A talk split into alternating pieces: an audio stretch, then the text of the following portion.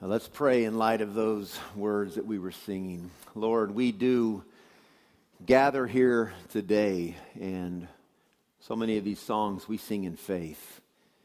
Faith that you're doing a work in us, that you've begun this work, and you're going to complete this work in us. Lord, we sing in faith, believing that you can use us in this world. Lord, we sing in faith, believing that you can enable us to put to death sin in our lives and you can help us to walk in righteousness and live for the glory of your great name.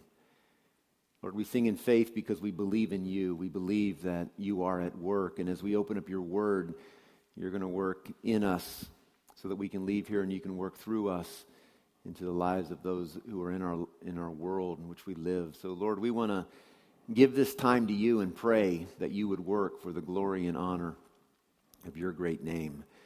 And so we pray all this in Jesus' name. Amen. All right, let's open up our Bibles to Luke 19. We're going to be in verses 11 through 27 this morning. I really am grateful as well for all the work that the interim team, deacon team is doing. We call them the interim deacon team because we vote on officially officers in June, and so that will be happening officially at that point. Um, many of them will be staying on. We'll be adding others to that team. Very grateful for what they're doing in so many different areas. Also grateful for the overseers, and we're coming up to a big transition time. The search committee is getting closer to um, a single candidate that they'd like to bring to this congregation, so hopefully they'll be getting there soon. We've got some overseers that are rolling off, and just want to let you know that because of this transition time, we've also are in the process of inviting some overseers on. And again, interim type role. They won't be officially overseers for us until we have our June election of officers. But Scott Himes, who was just leading us, Evan Thibodeau, right over here, they have met with us already because we do want to set forth a vision in the days ahead. And we want to make sure we have momentum in doing this. And so it's been fun to be meeting with each one of these men. I want to encourage you to be a part of the park day, supper groups. We need to get to know each other and so that we can be a part of what God is doing in the days ahead in this church. Luke 19 is a passage that can be difficult for us to work through. Verses 11 through 27 is where we're going to be today. I think I shared with you once before, maybe not, but I was reminded of it recently when I saw these running shoes that I have out in the garage. And I was looking them over, and when I went to buy these running shoes, it was at a snail's pace in Brea and they wanted to video me on a treadmill running. And they did that for a reason. They wanted to find out how my feet landed on the treadmill. So I get done with my little test, and the man says, You don't run correctly. Now I remember just taking a little offense to that. I mean, how do you not run correctly? You just start moving your feet forward and you keep running at a faster pace and you just do it. No one teaches you how to walk or run it just happens. And so he made me run in the store and he kept giving me instructions about how to run properly. I never got it. I would practice when I was running, but you can continue to do things incorrectly, and maybe there's little harm to it. I, I, don't think that causes any problems for me. I also did some research this past week. Did you know that you can brush your teeth incorrectly. Now you go to your dentist and he tells you how to do all this and but one of the things I learned about brushing your teeth, is this of interest to you brushing your teeth? Uh, you, you need to know these kind of things. This is why these are important things. But when you brush your teeth, if you brush your teeth too quickly after eating, it's not good for you. And that goes against everything that I've ever thought about brushing. You get food in your mouth, you should clean it out right away. But when you eat certain acidic foods, it begins to break down the enamel on your teeth. And if you brush right away, you have a tendency to brush that enamel right off. You should wait a little bit before you brush your teeth. Now, flossing, which I never do, true confessions, you should do immediately. Over here, too, others are just joining in with that. I hate flossing, it hurts. Why do it? I'm not sure what it accomplishes anyway, but anyway, you should floss immediately, but you should not brush necessarily immediately. All right, how about this? When you brush your teeth and you've got that toothpaste all in your mouth, and when I, when I rinse, I mean, I just slosh that stuff around in my mouth and spit it out. That's bad for you.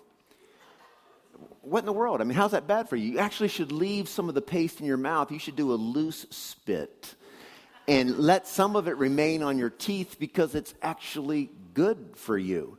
I mean, this is just crazy stuff. How about breathing? You know that you could be breathing improperly right now? Most of us are chest breathers, and we should be stomach breathers. Now, especially when you're in front of people, you don't want anything to happen to your stomach. You want it all to stay in. But you should breathe through your stomach. Babies do it. And somewhere along the way, we undo that and we begin to be more of chest breathers. But chest breathing tends to upset your blood's oxygen and carbon dioxide balance. It can lead to headaches, fatigue, anxiety, even panic attacks. So look at that list right there. If you're suffering with some of those, maybe what you just need to do is learn to breathe. You're breathing in properly. It can also improve your exercise performance and decreases shortness of breath. It's even linked to lower blood pressure. You want to get that blood pressure down? Start breathing with your chest. No, that's wrong. With your stomach. See, you got to see if you're paying attention with me or not. You got to breathe with your stomach. Now, as we look at each one of these, perhaps you're like me and you struck out on every one of them. Every one of them you've done wrongly, including the flossing part. Those things have not really affected my life that much. I think I could breathe my very last breath with a clear understanding that my life has not been less than what it should have been because I brushed my teeth right after I ate instead of waiting a little bit longer. But there are certain things that, that can affect. The full effect of not living properly can have an effect when we get to the end of our days. And our passage today is one of those passages that forces us to think about that. Listen to what C.S. Lewis said. He said, Christianity, if false, is of no importance. If it's true, it's of infinite importance. The only thing it cannot be is moderately important. And that's what Luke has been teaching us. Luke has been teaching us we either have our hands on the plow or we don't using the words of Michael Thigpen, I've just been borrowing these over and over. I think you're the ones that you, you're the one that use them. We are to live under the rule and reign of Jesus or not. Jesus' priorities become our priorities or, or they're just not. And we come to a passage today that forces us to think through this in some ways that I think could be really important for us. So let me read through these verses and then we'll consider them as we want to work our way through them. Verse 11 As they heard these things, he proceeded to tell a parable because he was near Jerusalem, and because they supposed that the kingdom of God was to appear immediately.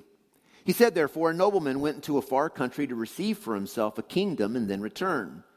Calling ten of his servants, he gave them ten minas and said to them, Engage in business until I come. But his citizens hated him and sent a delegation after him, saying, we do not want this man to reign over us.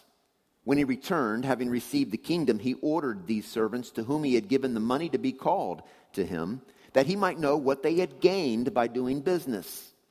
The first came before him, saying, Lord, your minas made ten minas more. And he said to him, Well done, good servant. Because you've been faithful in very little, you shall have authority over ten cities. And the second came saying, Lord, your minas made five minas. And he said to him, And you are to be over five cities. Then another came saying, Lord, here's your mina, which I kept laid away in a handkerchief, for I was afraid of you, because you're a severe man. You take what you did not deposit and reap what you did not sow. He said to him, I will condemn you with your own words, you wicked servant. You knew that I was a severe man, taking what I did not deposit and reaping what I did not sow. Why then did you not put my money in the bank? And at my coming, I might have at least collected it with interest. He said to those who stood by, Take the mina from him, give it to the one who has ten. And they said to him, Lord, he has ten minas. I tell you that to everyone who has more will be given, but from the one who has not, even what he has will be taken away. But as for these enemies of mine, who did not want me to reign over them, bring them here and slaughter them before me. Now, this can be a difficult parable for a number of different reasons. There was a few weeks back when I preached, and the, most commentaries agreed it was the most difficult passage in the book of Luke. Now we have the most difficult parable. How do I always get these weeks? I don't know why, but they're coming my way. And this could be the most difficult parable And there's a lot of different ways that have been proposed as how to understand it. Now, my goal this morning is not to tell you there's 30 different ways. My goal is to explain to you what I think the Lord wants us to hear this morning. But let's look first of all at, the, at just the context, the setting of the parable. And as he heard these things, and so we've got this moment with Jesus and Zacchaeus in the verses that precede this. And he proceeds to tell them a parable because he was near Jerusalem. So this is why um, Luke has made it very clear along the way, and we're going to look more closely at this next week, this focus on Jerusalem throughout the book. But he's now near Jerusalem. We know that he's in Jericho. That's been the context of all these verses leading up. You can look back in chapter 19, verse 1. He entered Jericho. So there are little ways from Jerusalem at this point. Jesus is slowly coming to those last days of his ministry. And so as he comes there, um, he's got some words for them because, why? They supposed that the kingdom of God was to appear immediately. And again, this is a really important um, concept for us to understand. When, as they began to understand that Jesus is Lord, that He is Messiah, they expected the fulfillment of Old Testament promises. They're underneath Roman rule, and but now when the King of Kings comes, the Messiah himself, he's going to knock away the Romans. He's going to establish his kingdom on earth, and that's what the disciples are excited about. I mean, you can even see that throughout um, his journey with them in Luke. And then, even after Jesus rises from the dead and he's explained everything to them, the Son of Man had to suffer, die, be buried, rose again. Even before he ascends, the disciples say to him, Well, okay, we get all that. Now is the time that you're going to establish your kingdom. I mean, they're still looking for it in Acts chapter 1. And so they're expecting this. So Jesus now gives this parable, and it really begins to set forth for us the already not yet of the kingdom. The nobleman, that king who's right in front of him, is going to go away to a distant country, and he's going to receive his kingdom and then come back. And what he asks of his servants in that meantime is faithfulness. And so Jesus already is beginning to set forth before the disciples this idea of him going away and then coming back one day. And in that interim period, they are to be faithful. And so, even as Jesus lays that out for the disciples, this is a truth for us as well. I mean, where is Jesus now? Well, he's seated on his throne in the heavens. And what does he ask of us now? He asks of us our faithfulness in following him.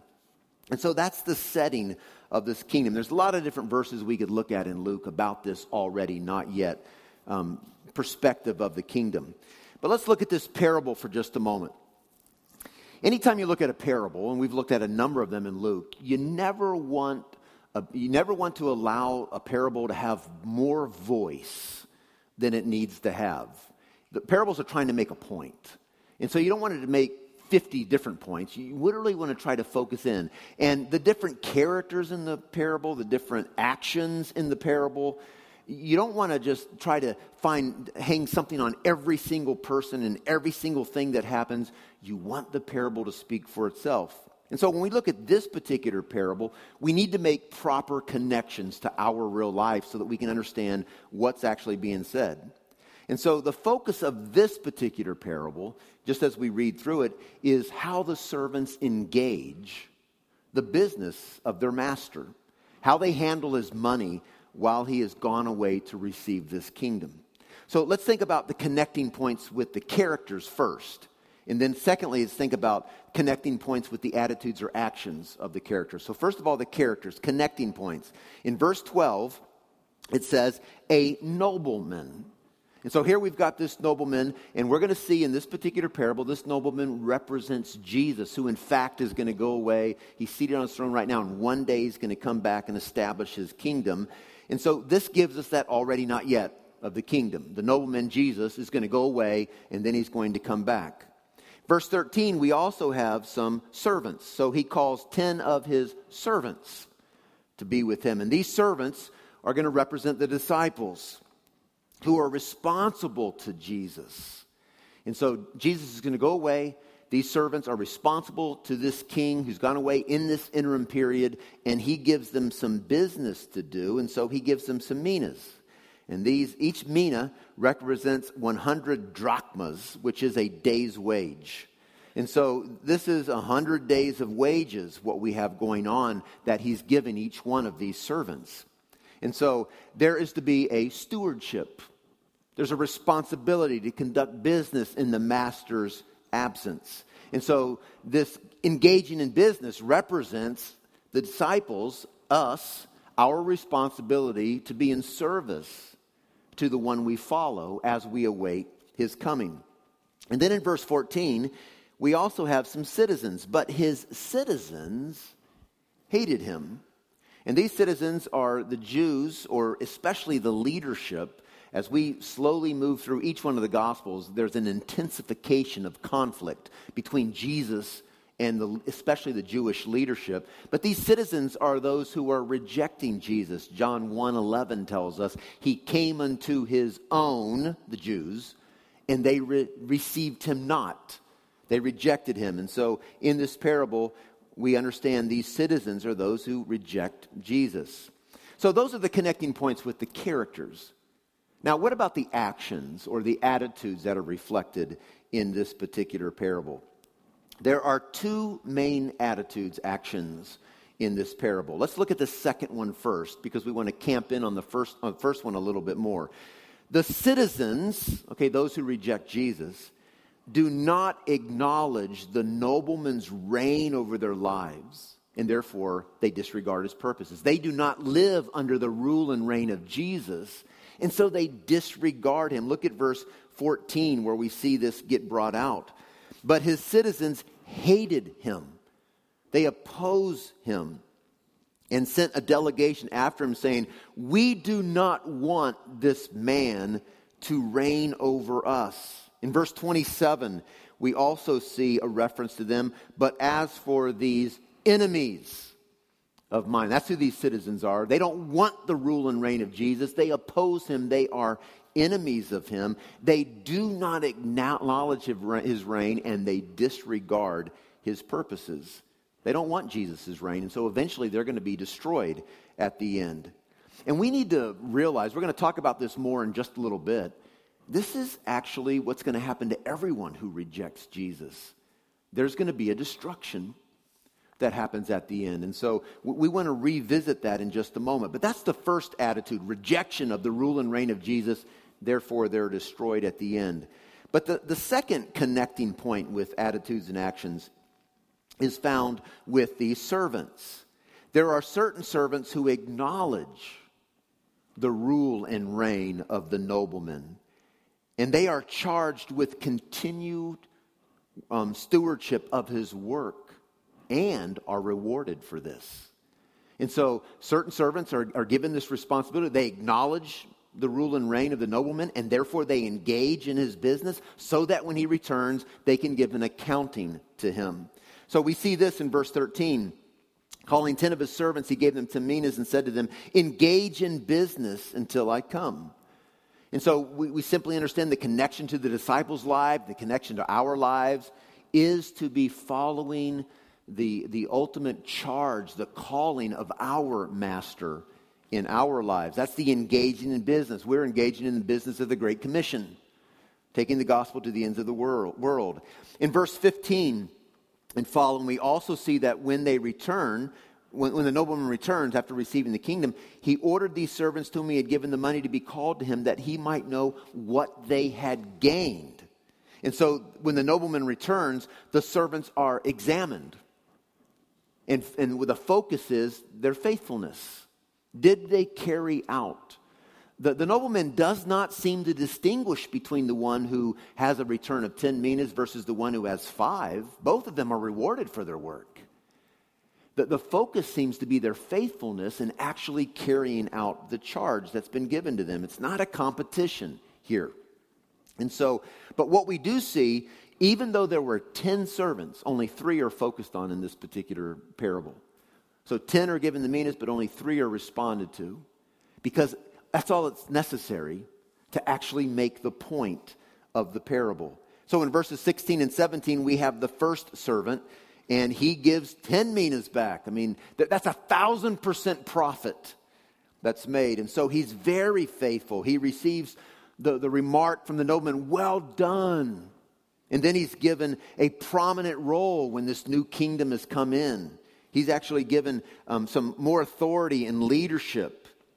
You have authority now over 10 cities, it says in verse 17. And then we have the second slave. There's a 500% profit in, in verses uh, 18 and 19. And so he comes and he's got the five minas, 500% profit. And so the Lord says then, we don't see the words well done, but I think you can um, imply that from this. The nobleman is excited about what this particular servant's bringing him, and he puts him over five cities at that point. So it seems to be the focus here on these first two servants is those who are carrying out their responsibility and stewarding what's been entrusted to them. But then we have in verse 20, then another came. And this is going to be a different scenario here. This other servant comes, and there's a 0% profit in this one. And he begins to talk about who the nobleman is, and he characterizes him. He underscores what he sees as his attitude, his disposition, the way he approaches life. Matthew 25 has a similar parable, and it adds the word lazy to this particular indictment on this man. So when the nobleman responds to him, he says in verse, uh, let's see where it is Where, where's the word uh, wicked? In there. And he says, oh, he said, uh, 22, thank you very much. There it is right there. You wicked servant. Matthew 25 adds, and lazy servant to that. And so, even when you look at some of the background of this, when you realize in this particular culture, there were some who, there were very few that had the wealth and so, as a result, when very few have the wealth, when you loan money out, you can charge exorbitant interest rates and make a good return on your money. And that's the point here. Why didn't you at least do that?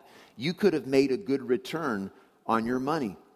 And so, the, the rabbis, even in response to this, would note that this particular servant was careless and irresponsible because he at least could have done something like that. Now, why were this last servant's actions different? So that's what we want to look at because this is where the focus of the parable resides, is with this last servant.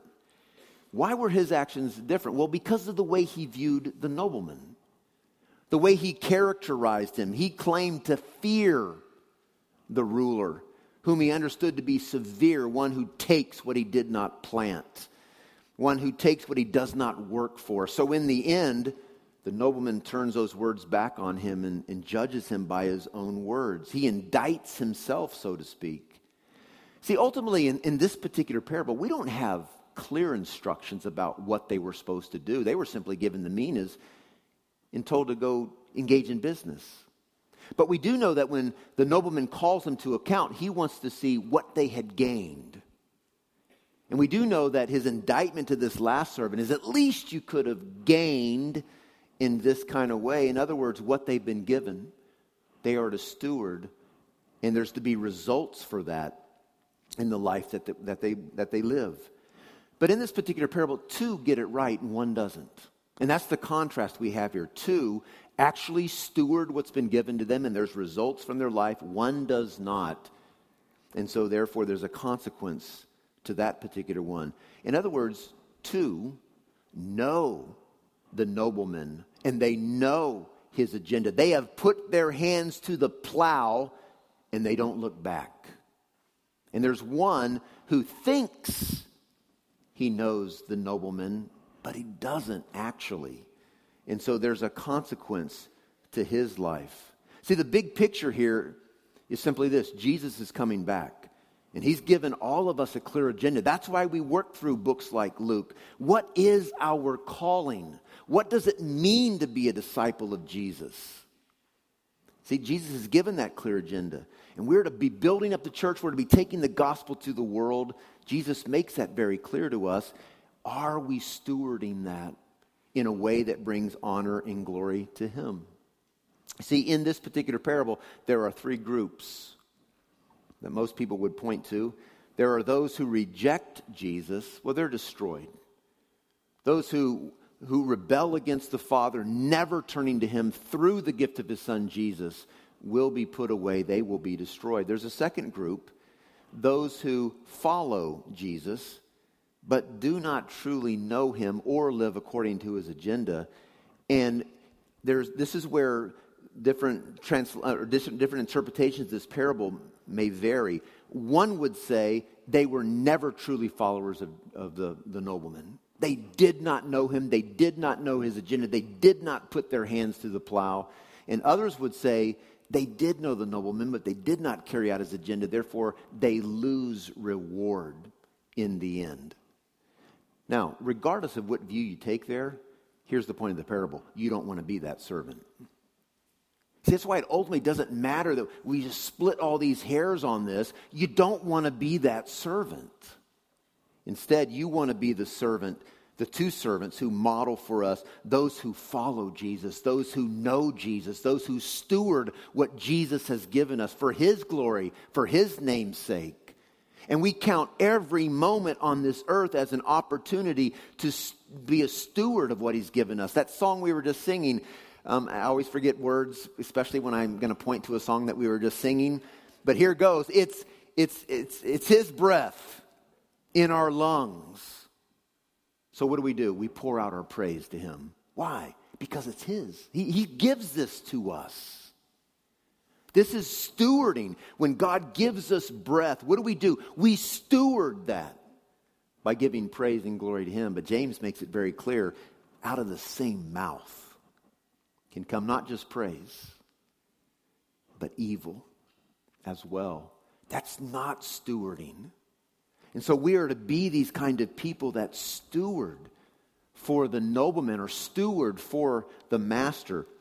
And this particular parable actually has a point to it in verse 26. Look what it says there. I tell you that to everyone who has, more will be given, but from the one who has not, even what he has will be taken away. And in the parallel parallel parable, that's a mouthful. In the parallel parable, it, it even says back in Luke, there's a similar kind of teaching.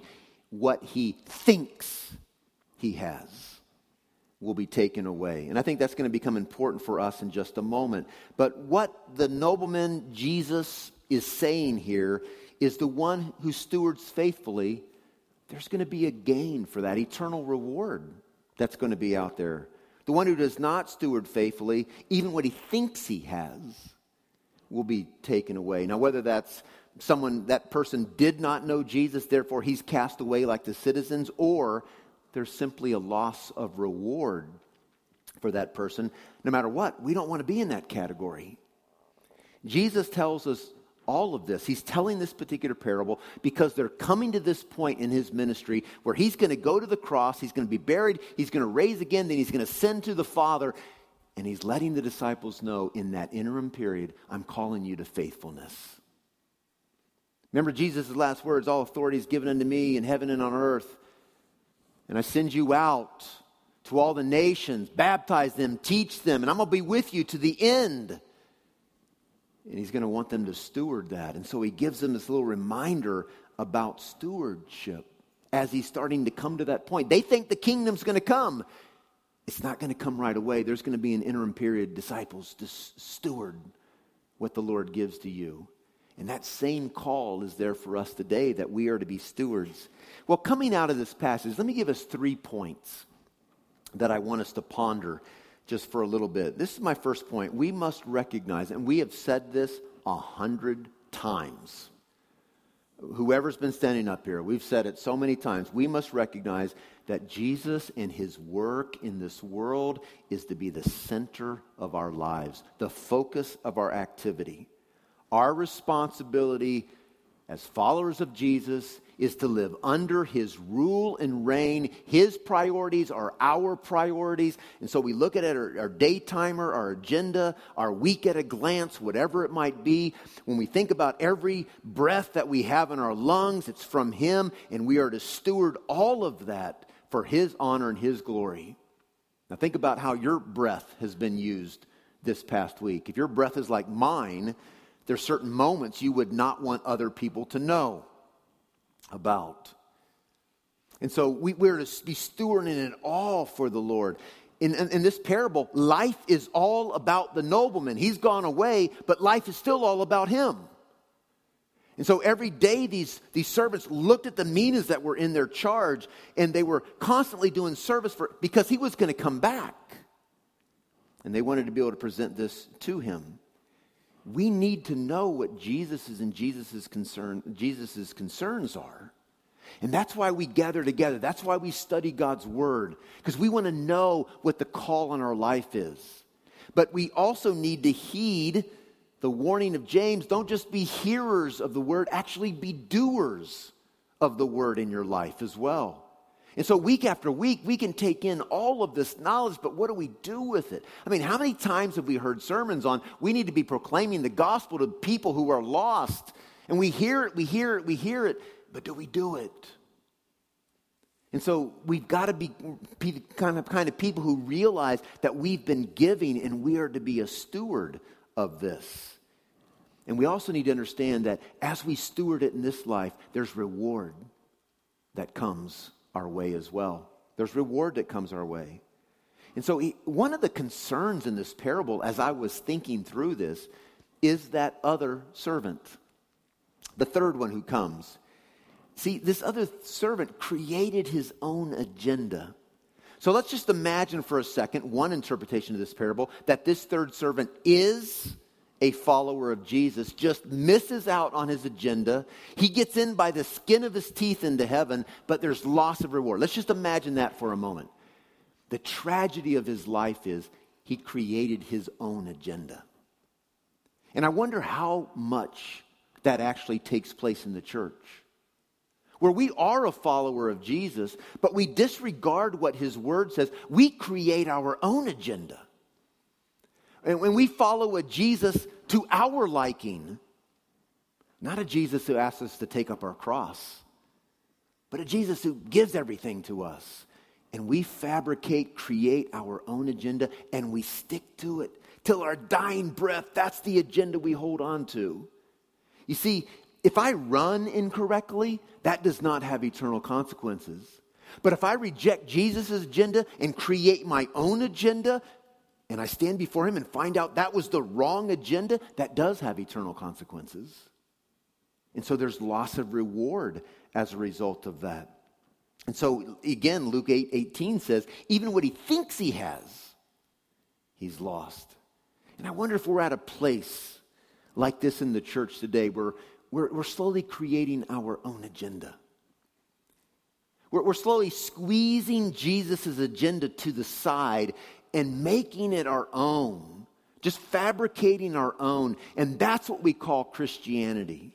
And that's what we call living for Jesus. But we have so watered it down that it's almost meaningless in the end. All we're doing is taking that meaning and tucking it away in a little handkerchief and what we bring to Jesus in the end is, is next to nothing.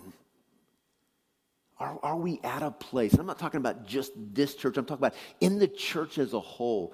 Have we so squeezed down what it means to put our hands through the plow that it requires nothing of us?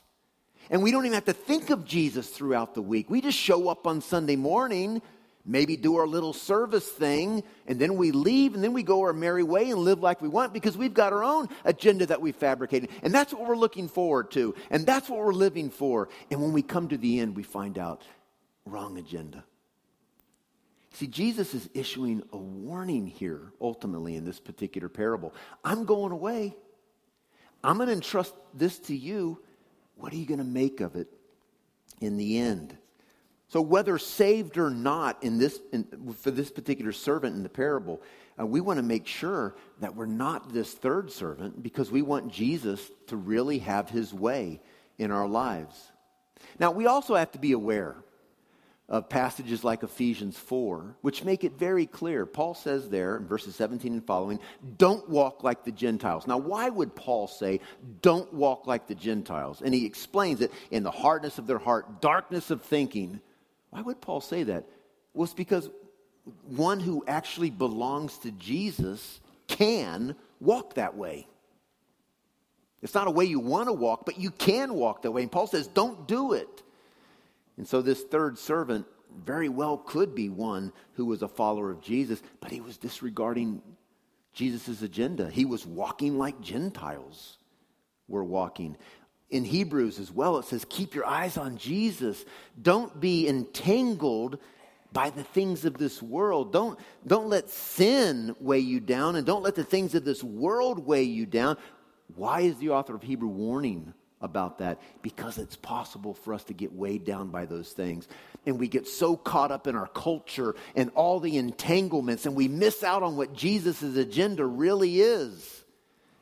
And I think in this particular parable, if I had one burden that I feel like the Lord has laid on my heart for you, it would be Are you following Jesus' agenda? And when I look at the landscape of the church and I realize the weaknesses in my own life, we're in danger of creating our own agenda. And we, we are making Jesus someone he is not, and his agenda something that is not his. And we're following it with all of our might, and we're patting ourselves on the back. And when we come to the end of our days, what would Jesus' words be to us? This passage is a warning for us to think about that. Jesus' agenda is to be foremost in our mind, front and center. Is his agenda your agenda? Are you searching his word?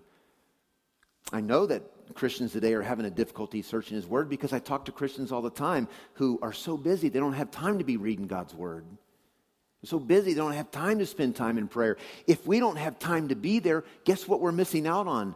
What his call is on our life then what are we living for? Well, we're creating something of our own. And that's Jesus' warning here. Second point that I think we could pull out of here is if we're not faithful followers of Jesus who live for the purposes that he has laid out for us, then there's going to be loss in his kingdom. And again, there's two different views on this. This one just totally misses out on the kingdom, or there's just loss of reward.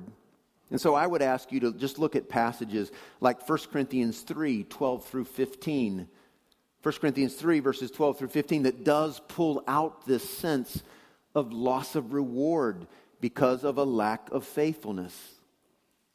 You see, we, have got to pay close attention to that in our lives. But there will be loss.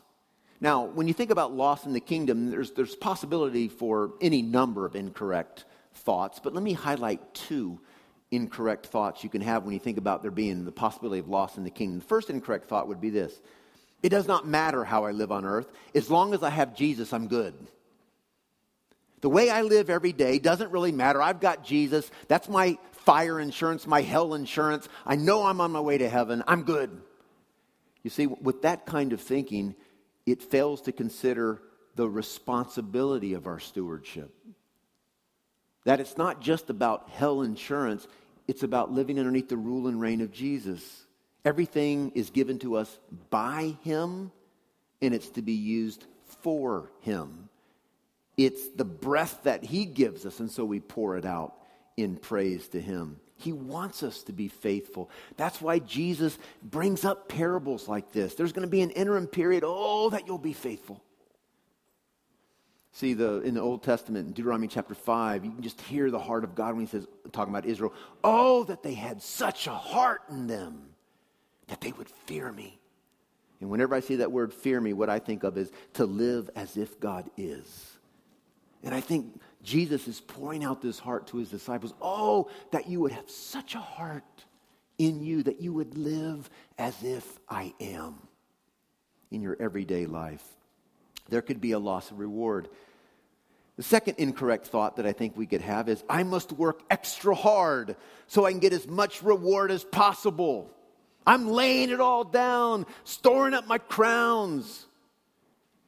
That particular kind of thinking fails to consider the reason for our stewardship. It's not about making much of us. It's about making much of him, the lamb who was slain, who purchased us with his own blood. It's about making much of him. It's about magnifying him. This is much as about being as it is doing. Being a faithful follower of Jesus. We are to live again under his rule and reign. This is about him and what his charge is for our life and what his call is, and faithfully carrying out that duty so that when he comes, he wants to see what kind of profit was there in our lives. What did we, what did we do as we lived for him? His priorities are to be our priorities. And again, it's not working harder, it's, it's working with intention, it's living with intention. Simply things like recognizing our breath is to be used to praise Him. Recognizing all the money that we have, I mean, every dime of it is to be stewarded for His purposes. All of our time, and I mean every second of it, is to be stewarded for His purposes. And so we are to recognize that in our lives, the, not only the responsibility of our stewardship, but the reason of our stewardship. Even in 2 Peter chapter 4, um, chapter 3, verses 14 through 18, whole chapter 3 is talking about the coming again. The, where's, where's the promise of his coming?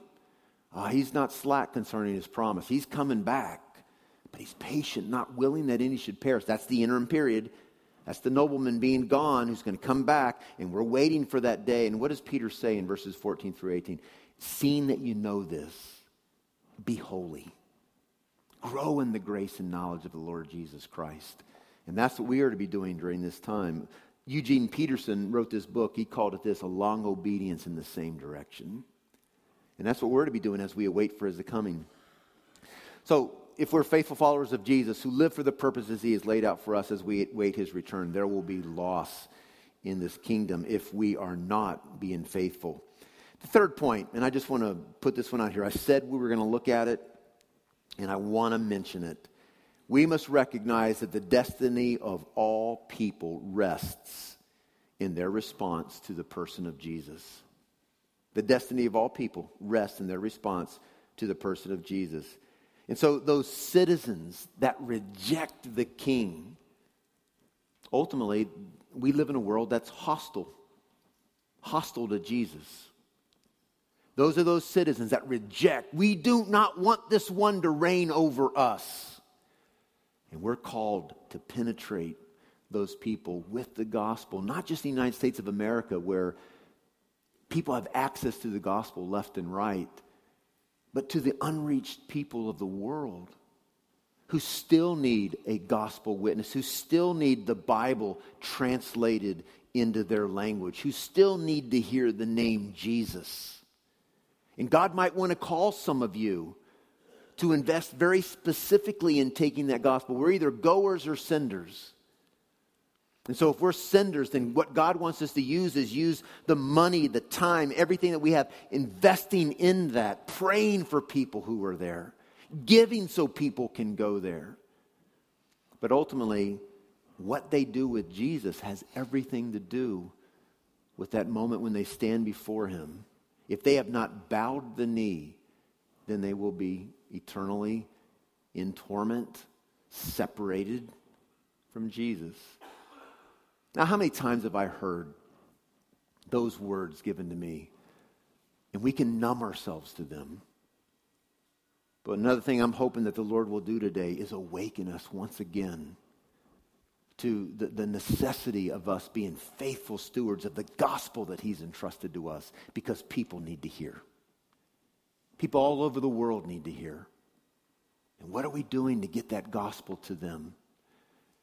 And so we need to consider that as well in this particular parable. It's not just about the stewardship of those servants. There are people who are going to reject Jesus, and God calls us to go to them. Jesus does as well. So, as we think about this parable, again, the thing that we have to keep in mind is, is partly what we were singing earlier. This is not about a certain servant loses salvation because he was unfaithful. When we belong to Jesus, we belong to Jesus. Nobody can take us out of his hand. Nobody. When we belong to him, we belong to him. But let me tell you what Luke is trying to make very clear to us when we belong to Him, we live under His rule and reign. When we belong to Him, His priorities become our priorities. When we live under Him, when there are lost people, that's a burden for us. When we belong to Him, we're going to be stewarding everything that He's given to us, which is everything. We're going to be stewarding that for His honor in His glory. So if we belong to Jesus, no one's going to pluck us out of our hands. Amen. But if we belong to Jesus, we're going to be full steam ahead for his purposes in this world. Why? So that we can make much of him, so that we can magnify him. Let's just bow our heads. The worship team is going to come up and lead us in some songs, but as they come up, just reflect on your own heart right now and where you might be with all that. The last thing I'd want you to be doing is beating yourself up for not doing enough for Jesus. I want you to rest in Jesus and enjoy Jesus. But enjoying the blessing of Jesus also stirs in us a desire to live faithfully for Him. So let God do that work in you. Pray silently for just a moment, and then the worship team will lead us in a song.